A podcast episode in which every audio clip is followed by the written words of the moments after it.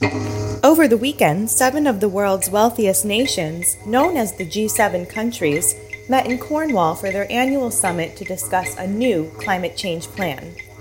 While leaders agreed to end worldwide investments in coal and promised to help developing nations with the rising costs of climate change, they failed to make any concrete plans to reduce emissions.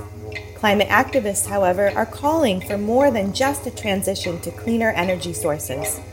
According to the executive director of Greenpeace UK, without agreeing to end all new fossil fuel projects, something that must be delivered this year if we are to limit dangerous rises in global temperature, this plan falls very short.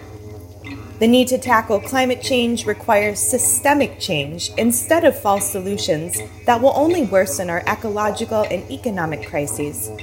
For the Earth Minute and the Sojourner Truth Show, this is Teresa Church from Global Justice Ecology Project.